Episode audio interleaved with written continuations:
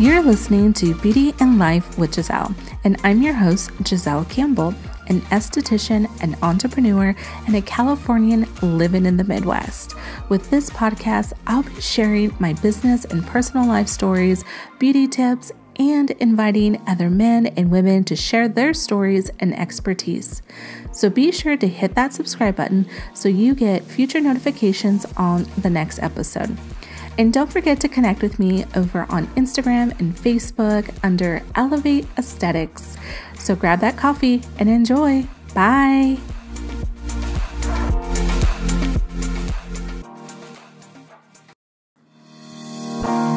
Hey guys, Giselle here, and I am so excited about this interview that I'm going to play for you.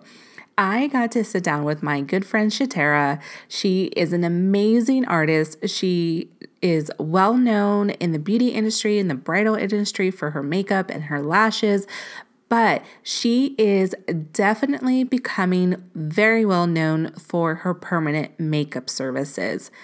If you don't know what permanent makeup entails, we're talking microblading, lip blushing. She is going to answer all your questions. This is such a fun interview, and I learned so much about the permanent makeup world. So I cannot wait for you to listen to this episode. So let's get right to it. Okay, so today we are here with Shatara Jenkins from Dayton Powdered Brows, located in Dayton, Ohio. She is a dear friend of mine, and I am so excited to have her here to talk about permanent makeup because there's so many questions out there about permanent makeup. I have questions, and I'm sure as listeners, you guys have questions too. So, we're going to hopefully get those covered today. So, welcome, Shatara. I'm so glad to have you. Thank you for having me. I'm so excited. How are you doing today? I'm doing good. The, well, that's as I can be. I'm so excited to be able to do something than just sit at home. I know, I know.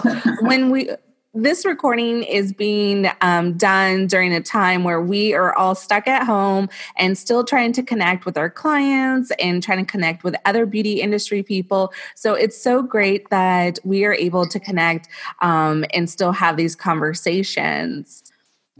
Well, yes, I wanted to know a little bit, let our listeners know a little bit about you um, and what you do. Okay. Um, well, I am um, a makeup artist as well as a permanent makeup artist.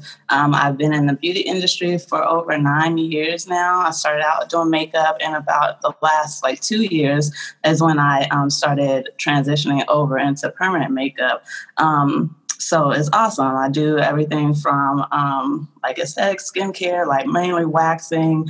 what else? uh, bridal makeup, um, brow and lash tinting, and then um, like you know permanent makeup services. So brows, lips, um, and eyeliner. So. Awesome. Now, I know from personal experience, you've done my makeup for photo shoots, and I've seen a lot of your bridal work, which, um, if for those that don't know you, you've been doing makeup for many years, right? Yes. Yeah. So you primarily started out doing makeup in that bridal industry, which you are so well known in the bridal industry. You're working with photographers and also local medias. So your work is out there for sure. um, but when it comes to permanent makeup, what led you to switch over to doing some of the permanent makeup? Um, clients actually, um, like they were just, they always love my work and they're just like, you pay so much attention to detail. I think you would be great at doing permanent makeup. They've been wanting it and they're like, I don't trust anyone else but you. So if you do it, I'm there. So, like a year, it was like a year of like multiple clients saying that just out of nowhere. So I was like, okay, maybe I should look into this. And that's kind of how I got started. It wasn't anything that was on my radar or what I was um, like thinking about at all. I really didn't, like you, I didn't really know it was a thing like that. Um, or if I did, I didn't know what it was called. So that's kind of how I got into it, started doing research, and then it went from there. So, for a permanent makeup person, um, for maybe some people don't know, but a permanent makeup person, do you have to be certified? Do you have to have some kind of training for this kind of thing? Yes, um, you do have to do an, an initial training first with someone. Um, like I went to uh, Dallas, Texas, and I trained there, um, starting out with microblading only, which I'll get into what the differences are. Um, and then um, I just continued training from there um, and you also have to get a tattoo license because you are not like I'm a esthetician also, but you can't just use that because that those are totally two different fields. So I had to get a tattoo license and make sure that my studio space was um, inspected by um, the, the health department um, to be able to safely do the procedure. Oh wow. Okay. Yeah. So it's it's pretty like pretty intense, not just like a normal cosmetology license. No, no, not at all. So people, if they're interested, they don't actually have to do um, well, in some states, you don't have to be a cosmetologist or esthetician to do permanent makeup. Um, most states just require you to go through the health department. Wow. Okay. Mm-hmm. So you mentioned about per, uh, microblading and there being different options. So, what type, uh, other than microblading, are there a variety of looks that somebody can do? Yes. So um, microblading is what is um, most known and most popular. Um, that's how it all started, which is um, more natural looking. It mimics like um, hair-like strokes, um, and it's done manually by hand with a hand tool that creates strokes into the skin to blend in um, with hair that you already have, or if you don't have hair, it just looks very soft and natural, but it doesn't last as long. It it lasts about um, 12 to 18 months before you have to get like another touch up to make sure um, you know that you keep up the shape if you want to. Um, and then there is also um, micro shading or um, ombre or powder brows which is done with um, a tattoo machine. But it looks like more it lasts longer and it looks more defined. So if it's someone that wants like a very intense, dramatic Instagram type makeup brow look, um, ombre would probably be your best bet. If you still want to look natural, but something to last a little bit longer, then powder brows would be um, like a soft version of um, ombre. So, um, and then they last like two to five years, depending on the person's skin type, their last their lifestyle, um, and things of that nature. And then there's like a combo brow, which is microblading and shading mixed together. So it gives you still a, like an in between look where you still get the definition, but the soft, natural side as well. Wow. That those are a lot of options. Now, do you do you give uh, consultations? Because I mean, I think if I looked on someone's website, I would be like, I don't even know which one is good for me. yes, I do um, consultations. So I do. Um, it's included in the um, initial package, whichever one a person chooses. So if they don't know, um, I kind of help guide them um, to what um, I feel would be the best um, shape for them, um, or they can book a consultation before even booking the service if they just want to go over everything. If they're nervous and they want um, to ask questions and things of that nature, then um, they can book that separately too. So. Okay. Now, uh, you said that it lasts, uh, what was it, two, three years or so? Now, do they have to do anything? Do they need to, can they come in for a touch up or do they have like does it totally go away? No, it doesn't totally go away. So if someone decided they don't want to do um, any refreshing of the color after um, it fades um, a lot or dramatically, then they can just continue their life as is. Um, it will lighten, it will become very faint, but it never fully goes away. Um, so it kind of is frustrating when you hear people like other artists, they're like, it's semi permanent. Like it's not, it's still a tattoo, but it just fades over time. Um, and it can just be very minimal, just depending on like the lifestyle and how, how their skin uh, takes it. Um, but um, if you want to like have the color refresh, then that's what the um, like like touch ups. They're called color boost sessions like every few years that you would get okay. to just help refresh it and help it stand out and bring life back to it again. But you don't have to do that. It's just recommended. So how long does it normally take for a session? Like I I can't even imagine like am I going to be spending all day doing this? Is it just like, are we done in a half an hour? Like, I have no idea like how long the whole process takes. So, yeah. can you let me know how long that is generally? Um, it takes about uh, two to three hours, depending on um, the artist. I um, like to block out three hours just so that I can take my time mm-hmm. because you're on someone's face. So I don't want to rush that. Um, yeah. And it's not just me on the person the whole time. It's like okay. the consultation, the color matching, um, answering questions, going over paperwork, um, then creating like the style uh, look that they want, like brow mapping, um, and then actually getting into the service. So the service itself takes about an hour to an hour and a half, but then you have to go through the first part of it is like all the paperwork and numbing and everything like that. So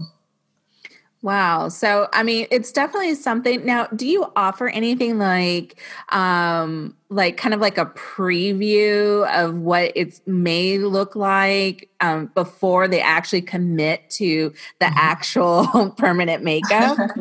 yes. So, if someone um, decides that they're still kind of hesitant, um, then that's what the consultation like. They can book it separately, and I do like a little um, preview like by hand where um, I show them what I would think um, would look good. And then they get to wear it throughout the day, kind of like makeup, get to wear it, see how they feel, and then they can um, book the service after that and um, go for it from there so that, you know, it helps put them at ease and everything. Oh well, that's that's really comforting. yeah, I was thinking, oh my gosh, like, do I get like a test run of this before I get to before I have to do this? Like, I feel, you know, I don't know. Sometimes I feel like I got commitment issues. So, yeah, I understand. okay, so all right so they you've got a consultation you're doing the you get a you get a color boost so all of this is great now um are there like do you what if you have your hair growth is fine you don't have like thin brows or no brows your hair growth is fine you got thicker brows but you want like some color. So you know what would you say for somebody who had like thicker brows but they just want more like if they had brow powder on all the time. Okay. I would recommend like an ombre or powder brow for someone like that because microblading will just defeat the purpose if they already have the thickness that they want, but they want um, to maybe never fill in their brows. Like they don't, they're not good at that, and they just want to be able to wake up and go, or like put minimal makeup on around it. Um, that's what I would recommend for someone with thicker brows because you wouldn't be able to see the microblading. yeah, yeah. Now you said that you offer some other services. So what other kind of makeup permanent services are there? Um, there's eyeliner um, and lips. So um, eyeliner would be like for someone that um, like same thing. They don't want to have to do that. Maybe they're tired of their makeup, like their eyeliner smudging. So um, that's why someone would get permanent eyeliner. Um, and just to make life easier, then lips is for someone that has like maybe uneven lip tone or shade. Um, they have some darkness, or their lips are very light, and you can't really tell they have much there. um, so, a permanent lip is to help um, like def- define the lips a little bit more. Um, it heals very soft and sheer, um, like a lip tint. So, if they didn't want to wear lipstick, they would still be able to like put some lip gloss on or lip balm and go out the door. Um, so that those are the different services. Are there candidates that aren't, um, or people? Uh, I say candidates because I'm an esthetician and that just seems normal. but like for normal listeners, that we have some beauty pros that listen to this podcast, but we also have people that are no ideas. So for some regular folks, do if they are there people that don't meet like the criterias for it? Yes. Um, so if you are breastfeeding or pregnant, um, you don't you're not able to get the service during that time because you know it's not known if um, like it's a tattoo still um, it's not known if like the pigments can get into your bloodstream and affect the baby, um, if you're breastfeeding or pregnant, um, anyone that is on like Accutane or um, retinol, um, you have to be off of it for, for, a certain amount of time just so that um, since it is invasive, you know, like the skin, you don't know how it's going to react. And um, Accutane is very harsh, so you don't want to yeah. disrupt that. Um, what else? oh, anyone that has like unregulated like medical issues would not be a good candidate, like unregulated diabetes or um, high blood pressure. Um, if your doctor okays it and you have a doctor's note and they're saying that you are okay, you can um, get the service. Um, anyone that likes to be out in the sun a lot or work out a lot, mm-hmm. um, if you can't take time to stop that for at least the first two weeks, you wouldn't be a good candidate. Um, oh my gosh, why am I having a brain fart? um, I have like everything on my website, and then you ask me, I'm like, oh my gosh, what? so, this is real life, people. Real life. I, I have like this whole list of like um, candidacy information. Yeah. Um, sorry. No, no. Now, so um, while you're looking that up, uh, do you also, um, for those that can hyperpigment easily, like let's say for myself, I'm mm-hmm. Mexican, mm-hmm. so I have the more olive tone and I do pigment easily, you know, uh, if I were to think about getting a service like this, whether I wanted to get a lip blush or, you know, um, microblade or any of that, that I would be worried like, am I going to hyperpigment? Is that something that you also educate other other people about? Yes, um, I do let them know if they are prone, then um, we could do like a patch test, um, like behind the ear, nothing that's like right out in the public. So um, I've had people also book consultations if they're like known for um, hypo or hyperpigmentation or keloid. Um, they would come in and I would do a patch test behind the ear where I basically like use a microblade tool and scratch behind their ear and put a little pigment there to see how they do um, and give about 24 to 48 hours to see if they have a reaction. And then if they don't, um, then they can book the service. Um, now going back to who is not now that my brain is good. Um, so anyone that has like visible um, capillaries in the area that they want um, done, they would not be a good candidate. More so, eyeliner would be like affected by that. Um, if they have lash extensions on, they cannot get eyeliner um, until they're removed because you're not all up in the lash line, and that will be painful um, right. to have done. Um, if you're using a lash serum as well, um, just because it intensifies the growth and you have to put the serum on, it can affect the um, retention with um, eyeliner. Um, if you're hemophiliac or um, have hepatitis, keloids, definitely, or any hypertrophic scarring, basically that's any like raised scarring for anyone that doesn't know what that is. Um, any active cold sores, more so for lips. Um, if you do, if you are prone to cold sores, then you would just consult with your doctor to see if they can give you like a um, antiviral uh, medication like Valtrex or something, so that um, you can take that a few days before, um, during, and prior to the service so that you don't have an active breakout. Um, if you have a pacemaker or problems healing, um, acneic skin or very oily skin.